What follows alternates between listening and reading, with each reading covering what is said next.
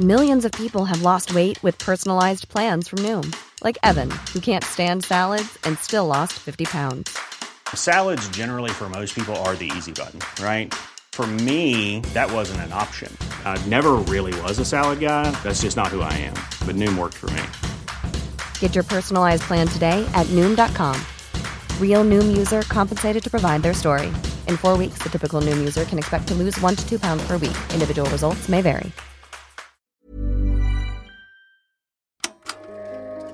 Filmography is back, and just in time for Halloween season, we're taking a deep dive into the master of horror, John Carpenter. Starting September 27th, host Dominick Suzanne-Mayer and a rotating panel of guests will break down each of Carpenter's 20 feature length movies to date, with new episodes every Thursday. Grab your synthesizer, your flares, and your best Shatner mask, and come along on this latest journey with us.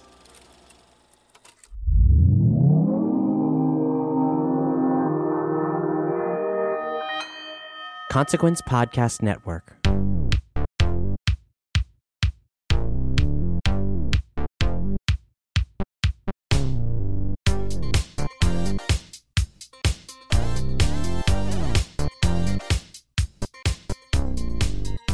Welcome to State of the Empire, Consequence of Sound's Star Wars speculation podcast where we look for news in Alderaan places. Hi, I'm Cap. Hi, I'm Matt.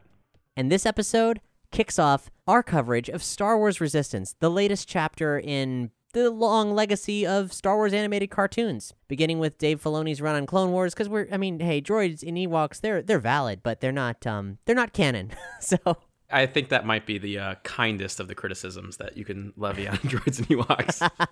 all throughout our prior many years of episodes, we've discussed the happenings ha- happening inside of Rebels, all the massive title shifts and continuity expansions in incredible ways that that animated series meant for children actually pushed the new era of Star Wars in bigger, badder, better ways than any of the films so far have. Yeah, which is asking a lot for Resistance because uh, we don't have much world building at all. So there's not a lot to like, uh, you know, not, not a lot of foundation for it. Well, so yes. it's kind of out there on its own, which is cool. If you're coming into this blind, we should establish where Resistance takes place.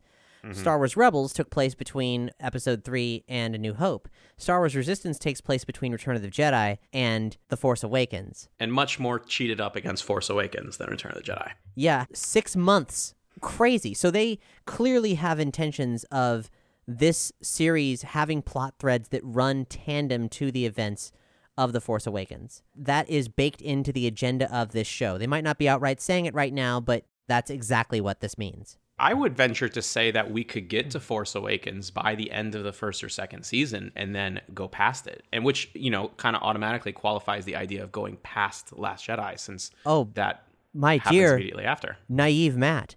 I think it's the mid-season break, my friend. Wow, you think that close? I do. Cool. cool. I'm I'm eager to dive into into how how you see it shape, you know, playing out.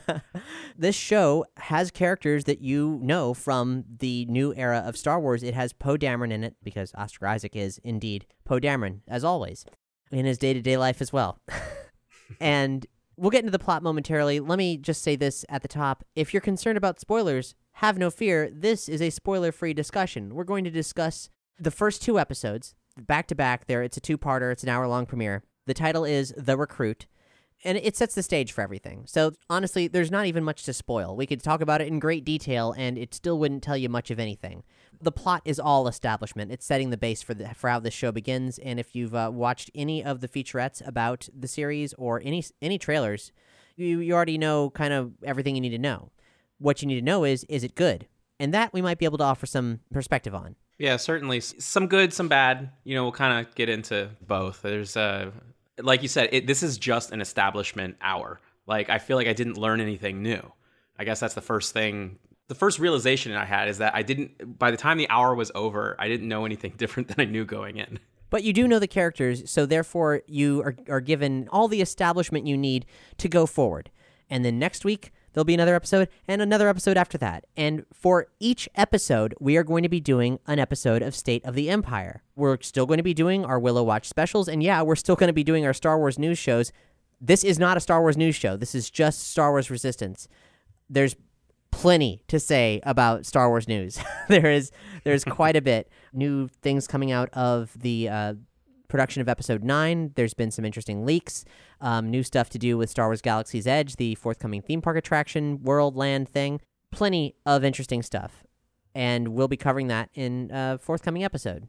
So you know, stay tuned. But my goal with these episodes are for if you're following along with the show, you can easily find out what we think about them. We can establish a dialogue about the show. So while there's other Star Wars stuff to be covered, Resistance won't necessarily make up a huge footprint within the body of regular State of the Empire episodes. And also, if you're not following along with the show, you know, and you're not interested, but you want to know what's happening, you want to get a better sense of if you should follow along and if any of the things we talk about might seduce you to the Resistance side of things, well, maybe this will be a platform for that. We'll find out. Resistance, at its core, is a show about a young amateur spy working for the Resistance on a platform out in the, a remote quadrant where a lot of races happen. Poe Dameron knows that there's a spy out here somewhere, and he needs Kazuda Xiono to find out who this person is. Pretty uh, succinct. um, I was expecting that to be a little more, I don't know, organic or fleshed out, but they really kind of dropped us into that which um, I mean could be a good thing. I, I think if any of the the listeners have have played X Wing Alliance, something about this show heavily reminds me of that. Oh, can I say something really good right here? Yeah. You know, George Lucas loves racing stuff. The pod race sequence in episode one, it had its charm. It went on a bit too long, but um, mm-hmm. there is a racing component of Star Wars. It's been embedded in there via George's vision and his interests. I have never seen anything in Star Wars that was this cool when it comes to races. It's like watching a master cut of a video game, but it's also exciting even though you're not playing it. I completely agree. I think that was honestly the best aspect of this hour. The racing sequence in particular in the second episode, but in the space combat also in the in the, in the opening that they've actually posted online at the Star Wars YouTube page. The visual audio component is so well done. I mean, it, it, it's on a level that honestly, I, w- I was more captivated by this than any of the battle sequences in like Last Jedi or or even Rogue One. And Rogue One has great battle sequences. Yes, this is a new high watermark for a core component of Star Wars right off the bat.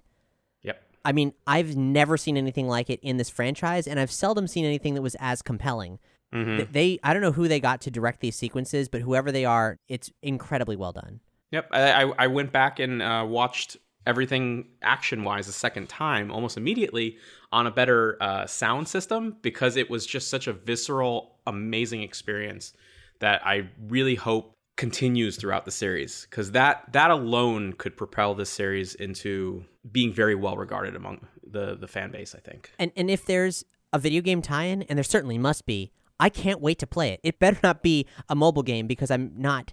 I I, I, I don't want that. I want I want a new Star Wars console racing game of this right now. I want this to be the sequel to Episode One Racer, like the proper sequel. Don't talk to me about Racer Revenge. Um, and yeah, unfortunately, it probably will be a mobile game because EA is not going to pour that. That's the audience, yeah. But oh my, I mean, and even if even if it doesn't, though, the excitement of watching these sequences is absolutely stunning. And I was, you know, I was a I was a pretty harsh critic of some aspects of this when it first debuted in in the trailer form because the location it takes place in this barge on a water planet animation wise they've saved money and they've cut corners. It takes place in a big blue expanse. There's nothing cheaper than an expanse of nothingness and they designed it into the show. But you know what? With those savings they bought themselves a surprising amount of background character animations and uh, some really I thought the animation was going to be crap based on the mouth flaps of the trailers, but it actually looks great. Yeah, I think they do a little uh, too much with uh, lighting and shadows. Like it's very um, jarring because I feel like there's only two. There's like you know either the switch is on or the switch is off, and they're constantly doing it on every character as they move in and out of like a light source. And I feel like it's because they're very proud of what they're doing. And I know that's a, a big aspect of this style of animation, but I felt like it was just sometimes it was distracting, and I found myself coming out of scenes just because I was paying attention to that. But that's probably only because I was in a review headspace right. and I was probably just looking for things. So I don't know if it's noticeable if I'm just there to enjoy it. Yeah, which... I think it's just growing pains. You're getting used to it, and uh, and mm-hmm. they're, and they're going to improve just as they improved with Rebels. Oh yeah, 100. percent Speaking of, You know, Star Wars Rebels, an amazing show, but the debut episodes weren't very tight. They were clunky at best. There was some dialogue that was really bad, genuinely mm-hmm. bad. And this show isn't perfect, but it's a hell of a lot better than debut of Rebels, actually. I agree with you. Once we reach our primary planet, I found the very beginning, some of the exposition in the middle of action sequences was just dragging and infuriating at times to me. You're I mean, right. just- that was rough. You know, I was I was waiting for someone to jump in with cut the chatter because you're giving me entire paragraphs in the middle of combat. but you know, hopefully that's growing pains. Also, I I wondered at at on one hand, is this because of the targeted demographic? Usually, that it, it seemed very reminiscent of a younger ages show to be paced that way. And then on the other hand, I wonder if it's just you know I, I remember back to Rebels, and certainly I remember back to the Clone Wars movie. I actually think Clone Wars started out stronger than people like to remember, like the show on TV. I actually think the the the premiere two parter for Clone Wars is so much better than the movie. That might be what it was. it, was it was so much better than the movie. yeah, they did not put their Um, best foot forward there at all. No. If if we count the Clone Wars movie as its premiere, which is a fair enough thing, then I'd have to say there's a track record for them starting out awkwardly and then getting better. And certainly over this two part, I could tell just in part two how much better it was than part one.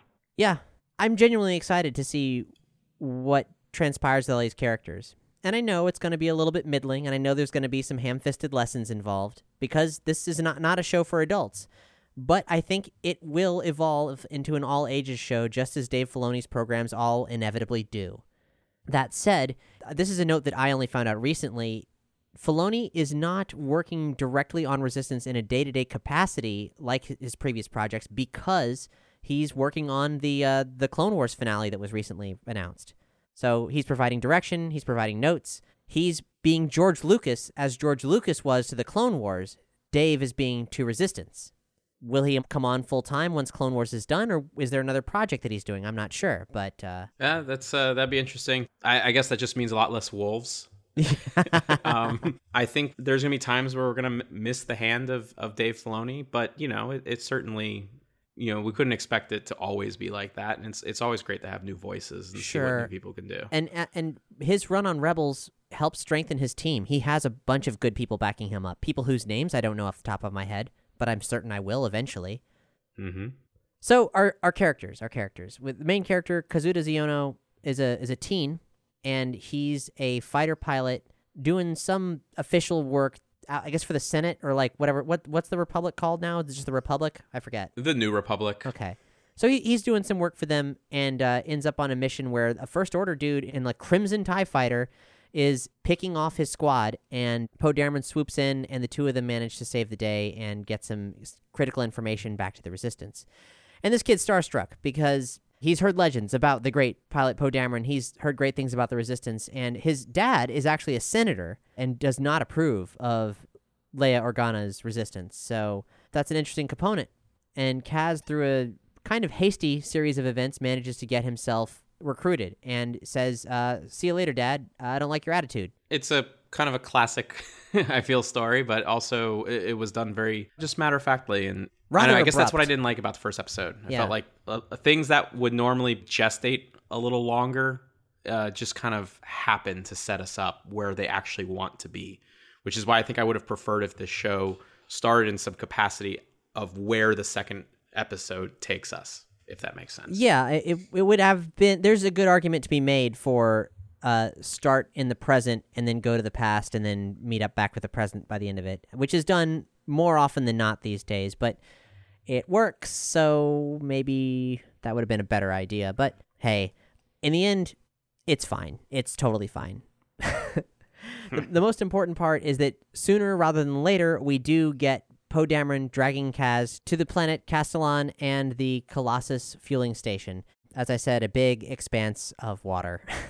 Maybe someday we'll see what's underneath it. That could be fun.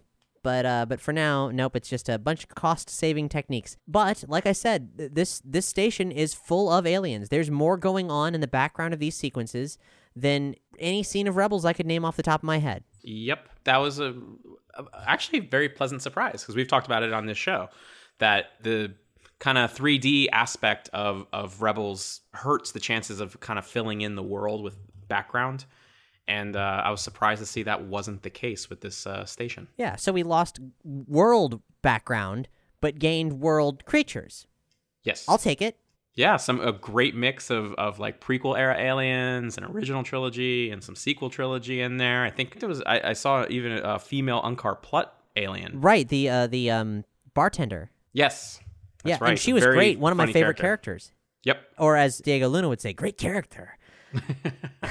Jim Rash and Bobby Moynihan's duo characters who run the um so the supply component of this depot. hmm Amazing. I love them. I want more. Oh, fantastic! I that the second episode of this hour genuinely made me laugh out loud like five six times. Like there's some good humor in this in the show. And a, wealth of characters. The main character team, uh, because this is this is at its core, uh, for the time being, a racing show, is Team Fireball.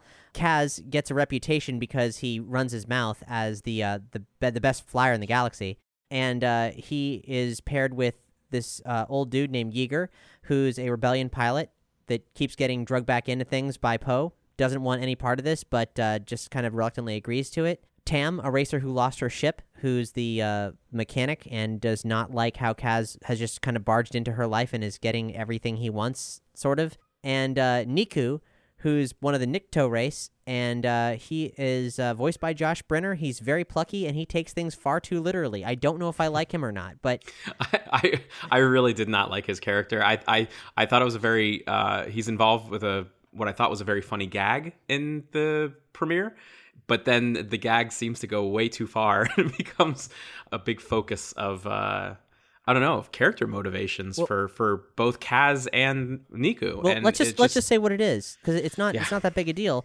Neeku is who Kaz runs his mouth to about being the, the greatest pilot in the galaxy, and within Mm-hmm. the expanse of Kaz and Yeager and Poe walking into a bar, somehow in a montage, I don't know how these things align.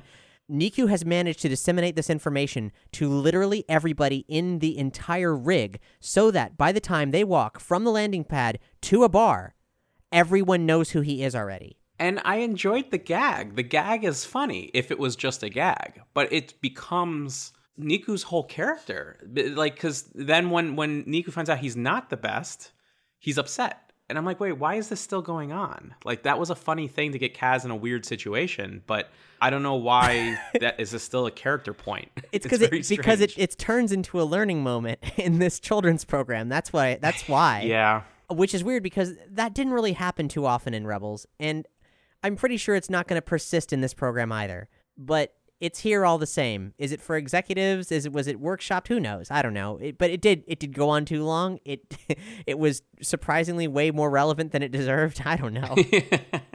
I thought it was a great way to get him to get Kaz involved in the racing scene. Yeah, I thought it was great. Yeah. But then it just I how it still stayed with the characters as like a driving force, like I, I don't know. It was very strange and really threw off what I thought was a very good second episode. I mean, honestly, if that component wasn't there, the show would be a significant percent greater than it actually wa- than it actually yeah. is.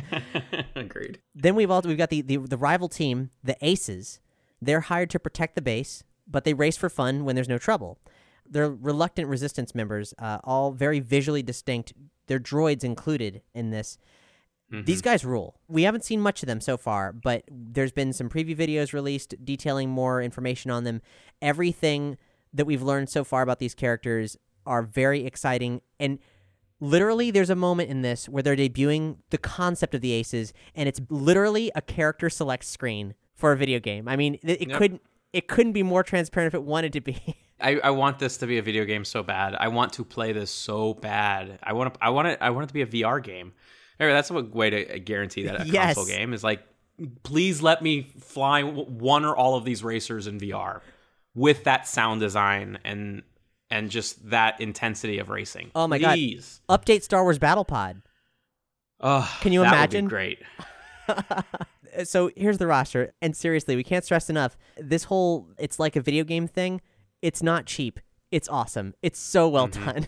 There's a character named Bo Keevil It's a Evel Knievel kind of thing. He sort of looks like maybe like uh, Plo Koon, maybe. Yeah, I believe he I believe he's a Kel Dor, just like Plo Koon. He crashes a lot. He's always pushing it. Everybody loves him, but he's very accident prone. He has a BB-8 unit with a tread or a BB unit. I don't exactly, or maybe it's not a BB unit. Maybe it's something like before that. I'm not sure. But this thing, it's like BB-8 with a tread on it, like a tire, which is pretty neat. There's Griff Halloran, who's an ex-Imperial pilot. He's got Imperial tats on his bicep, uh, and a ship that looks like a hybrid between a TIE fighter and a Jedi starfighter. Yeah, it's, it's a pretty cool ship. I think it might be my favorite of the aces. Yeah.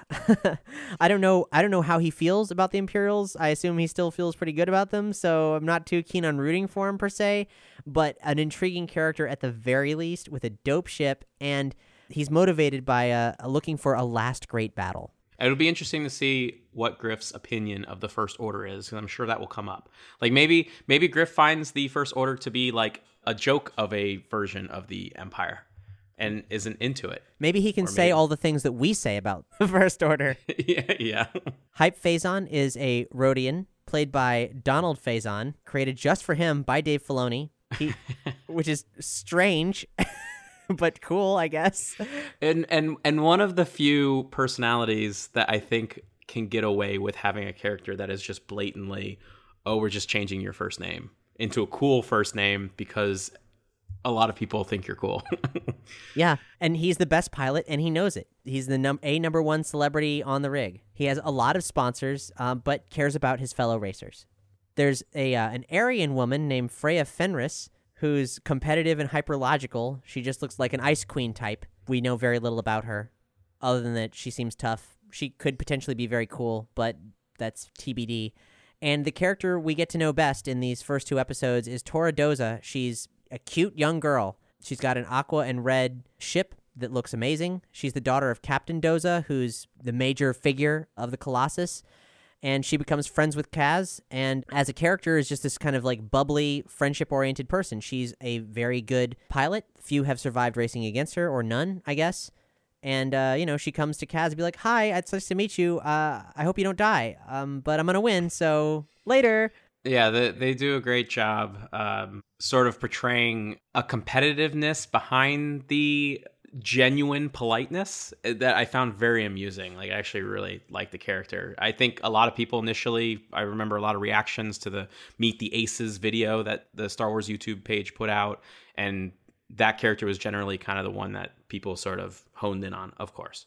And I thought her debut was terrific. Yeah, you know, Dave has a good track record with this. You know, I thought Sabine was gonna was gonna drive me up the wall, being like a cool artist Mandalorian. I was like, please, come Uh-huh. on, don't pander to me. And I love her. I love her so much. Yep. Yep. Definitely leaning into the way that they're marketed, but at the same time, sort of like, I don't know, I hate to use that word subversion, but like subverting well. It I is. guess. I mean, Tora should be a manic pixie dream girl of like the lowest order or the highest order. I don't know. Basically, she should be very annoying, and she's especially not. especially with all of the uh, marketing of the resistance is anime inspired and you start to go ooh boy this is going to fall into an annoying stereotype and at least the f- first episode really just didn't i thought she was great Yeah, they stuck the landing with her. It's pretty wonderful.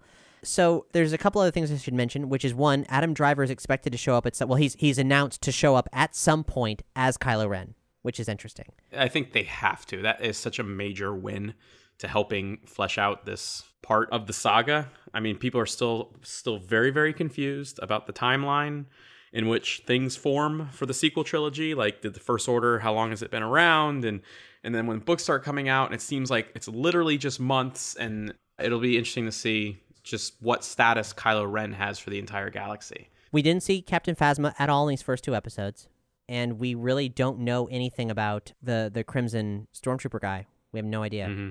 I should also. Yeah. I, I just ignored a huge thing. I just realized that.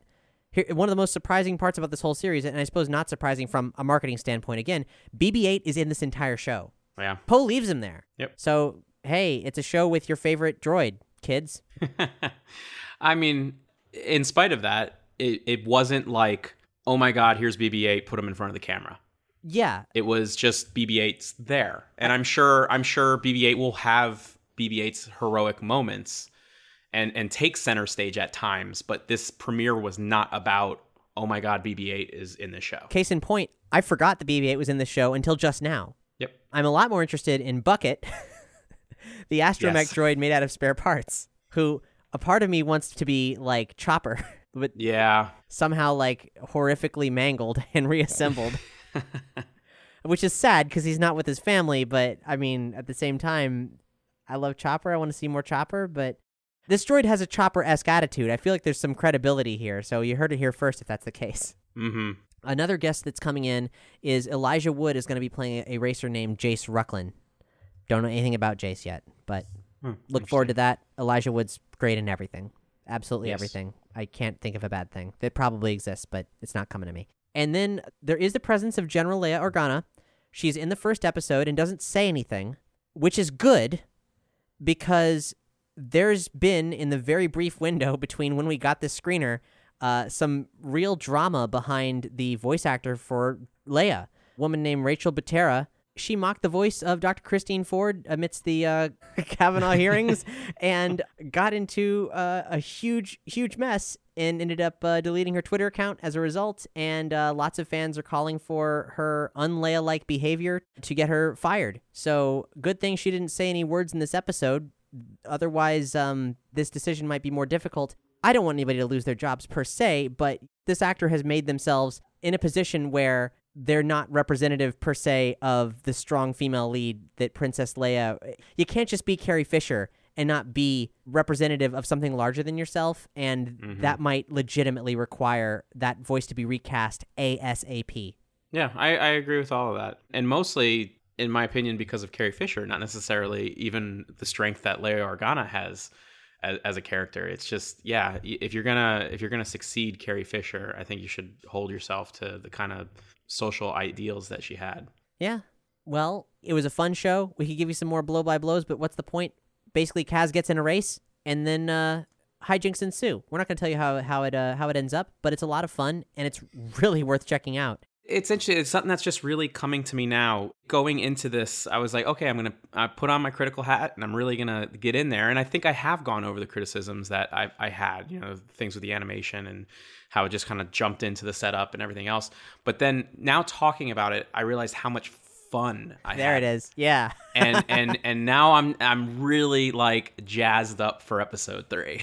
Me It- too. it- I think it it really took just kind of talking it out to see that I like I knew I had fun, but I th- thought I had fun in spurts until recalling. So I think it's off to a good start. Yeah, a very good start.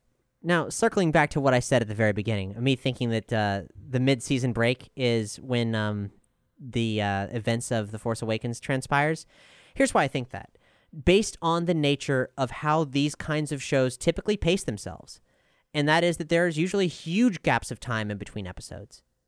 So I feel like if you looked at the timeline that an average season of Rebels takes place over, it's not going week to week. They'll be like, if you put them all on a timeline, every episode's happening like a month apart from the last one or a couple weeks. Right. So I don't know how many episodes were ordered, but if you say take a 12 episode season, you cut it in half, there's no reason that it wouldn't be very close to six months by the time that uh, you get halfway through it, or even at the end of the first season. Either way, at some point in this, these events are going to align very quickly. Yeah, they, they must because I mean, even Rebels is five years out, and by the end, like we're we're coming up on Rogue One. You know, we got a lot of stuff in the last season hinting towards Rogue One about to occur.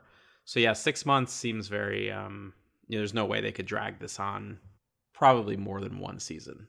Right. And at that point, it's going to have a big paradigm shift, just like Rebels did and continue to do throughout the series. Because think about what's going to happen.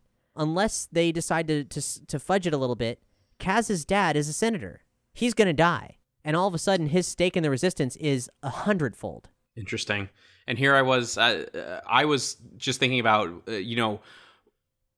Are the other racers how steeped into the resistance could they possibly get, or is the, are they just for this season? And then you know the story moves from there. Maybe you know one or two, like especially Team Fireball, you know, continues on. But yeah, Kaz, yeah, didn't even put together that Kaz is going to go undergo some some obvious tragedy pretty soon. Six months from now. And and the aces were described in the preview video for them as reluctant resistance members, and we don't really even know what that means right now. Right. So there's a lot of reason to believe that maybe we're going to be witnessing the assemblage of another squadron operating for the resistance in another section of the galaxy whereas you know black squadron is the one in the orbit of leia and the core resistance members there must be another one out there. Granted that's problematic because none of this ever came up in the poe dameron comic that precedes the events of the force awakens quite a bit which mm-hmm. bb8 is in a bunch. I'm sure there's a way to make this fit in but it's going to be difficult. And those comics are so very good they deserve all the respect and need to be considered if they're truly you know going to make the unified canon that they claimed they were going to Mm-hmm.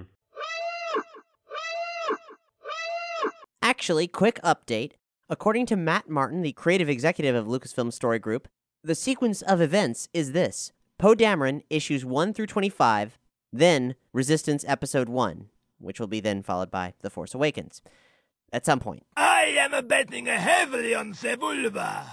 He always wins. The fact that this story exists means that we're going to get definitive answers, in theory, on the First Order, the nature of the First Order, where they come from, at least something, something more, something to maybe even give the stakes in Episode 9 a little bit more of a push. Because we genuinely know so very little about the state of things in Episode 7 and 8. Yeah, even the the little expanded material we've been given, it, everything is very vague.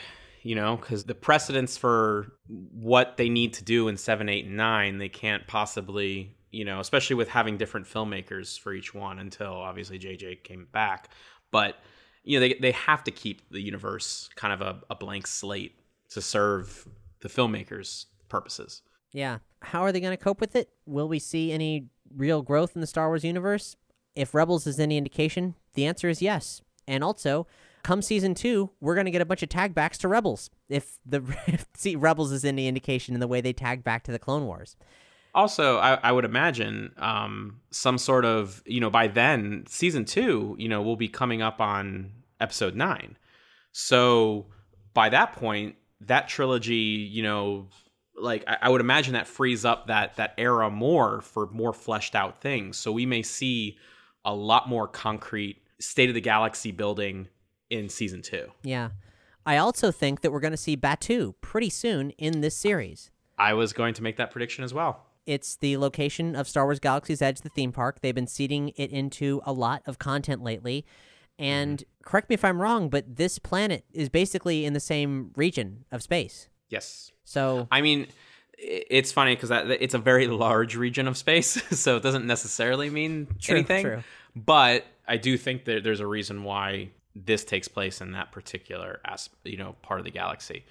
I also think that we may see the Rogue One, so to speak, of episode seven within resistance and and what i mean by that is i think kaz and his team will be responsible for delivering information about starkiller base to the resistance because in uh, in force awakens they know about it they know what it is. It's not like oh we need you know we have to get the plans. They know a lot about starkiller base when we have our briefing in force awakens and i think it's because of kaz. Kaz will deliver all that information to them. I think that's 100% legit.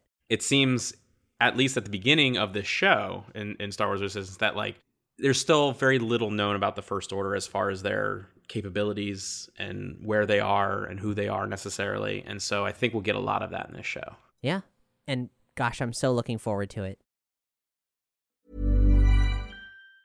Planning for your next trip? Elevate your travel style with Quince. Quince has all the jet setting essentials you'll want for your next getaway, like European linen, premium luggage options, buttery soft Italian leather bags, and so much more. And it's all priced at 50 to 80% less than similar brands. Plus, Quince only works with factories that use safe and ethical manufacturing practices. Pack your bags with high-quality essentials you'll be wearing for vacations to come with Quince. Go to quince.com/trip for free shipping and 365-day returns. Hi, I'm Daniel, founder of Pretty Litter. Did you know cats tend to hide symptoms of sickness and pain? I learned this the hard way after losing my cat, Gingy. So I created Pretty Litter, a health monitoring litter that helps detect early signs of illness by changing colors, saving you money and potentially your cat's life. Pretty Litter is veterinarian developed, and it's the easiest way to keep tabs on your fur baby's health right at home. Go to prettylitter.com and use code ACAST for 20% off your first order and a free cat toy. Terms and conditions apply. See site for details.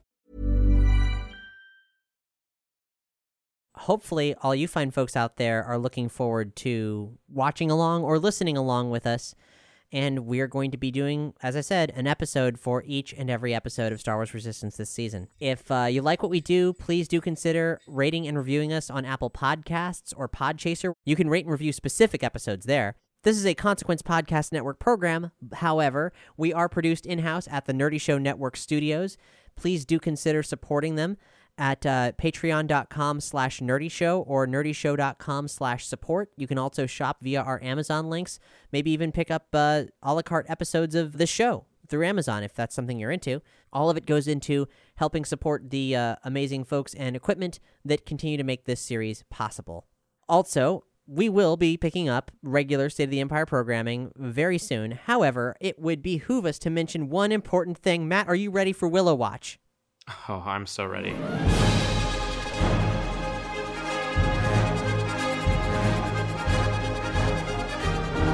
Willow. Haha.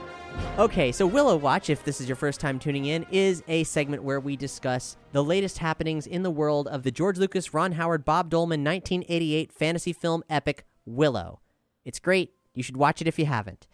Now, we've done a lot of historical digging into the series, and we do a lot of monitoring on the possible forthcoming Willow sequel. That seriously, it's it, it's very likely. We have even new other details to share about that in the next episode. But in the short term, you should know that there is a Willow screening in a movie film theater in Santa Monica, California, on October 21st.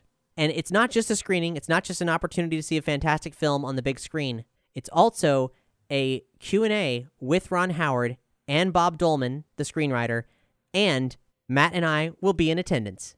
So, if you want to make a State of the Empire pilgrimage, if you want to see Willow as it's meant to be seen, a small man in a gigantic world on a gigantic screen, then you should definitely check out this event. We will link to where you can get tickets on this episode's page, as well as more information. And that's not all. It, hey, East Coast folks, I'm working on something, okay? We've been talking about having a Willow 30th anniversary uh, celebration all year. I'm still working on something, and I'm pretty damn sure it's going to happen. So keep your calendars open for November and consider a trip to North Carolina. I will say things with certainty as soon as I'm able. There's a real good chance that we're going to have a, a decent little Willow show of our own on the East Coast. Anyway, thus ends Willow Watch. And thus ends State of the Empire. We'll see you soon with an all new episode of State of the Empire, and we'll see you soon with an all new episode of Star Wars Resistance coverage. State of the Empire is a production of the Consequence Podcast Network.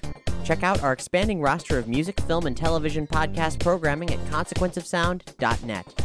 This show is recorded and produced in Orlando, Florida at Nerdy Show Studios, home of the Nerdy Show Network, geeky programming for all nerds across the multiverse. Discover more at nerdyshow.com. Special thanks to our Bothan pals in the Star Wars Spoilers Facebook group and the Nerdy Show Network Patreon backers.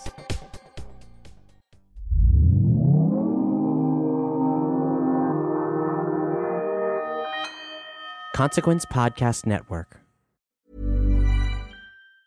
Even on a budget, quality is non-negotiable. That's why Quince is the place to score high-end essentials at 50 to 80% less than similar brands. Get your hands on buttery soft cashmere sweaters from just 60 bucks, Italian leather jackets, and so much more. And the best part about Quince, they exclusively partner with factories committed to safe, ethical, and responsible manufacturing. Elevate your style without the elevated price tag with Quince. Go to quince.com slash upgrade for free shipping and 365-day returns.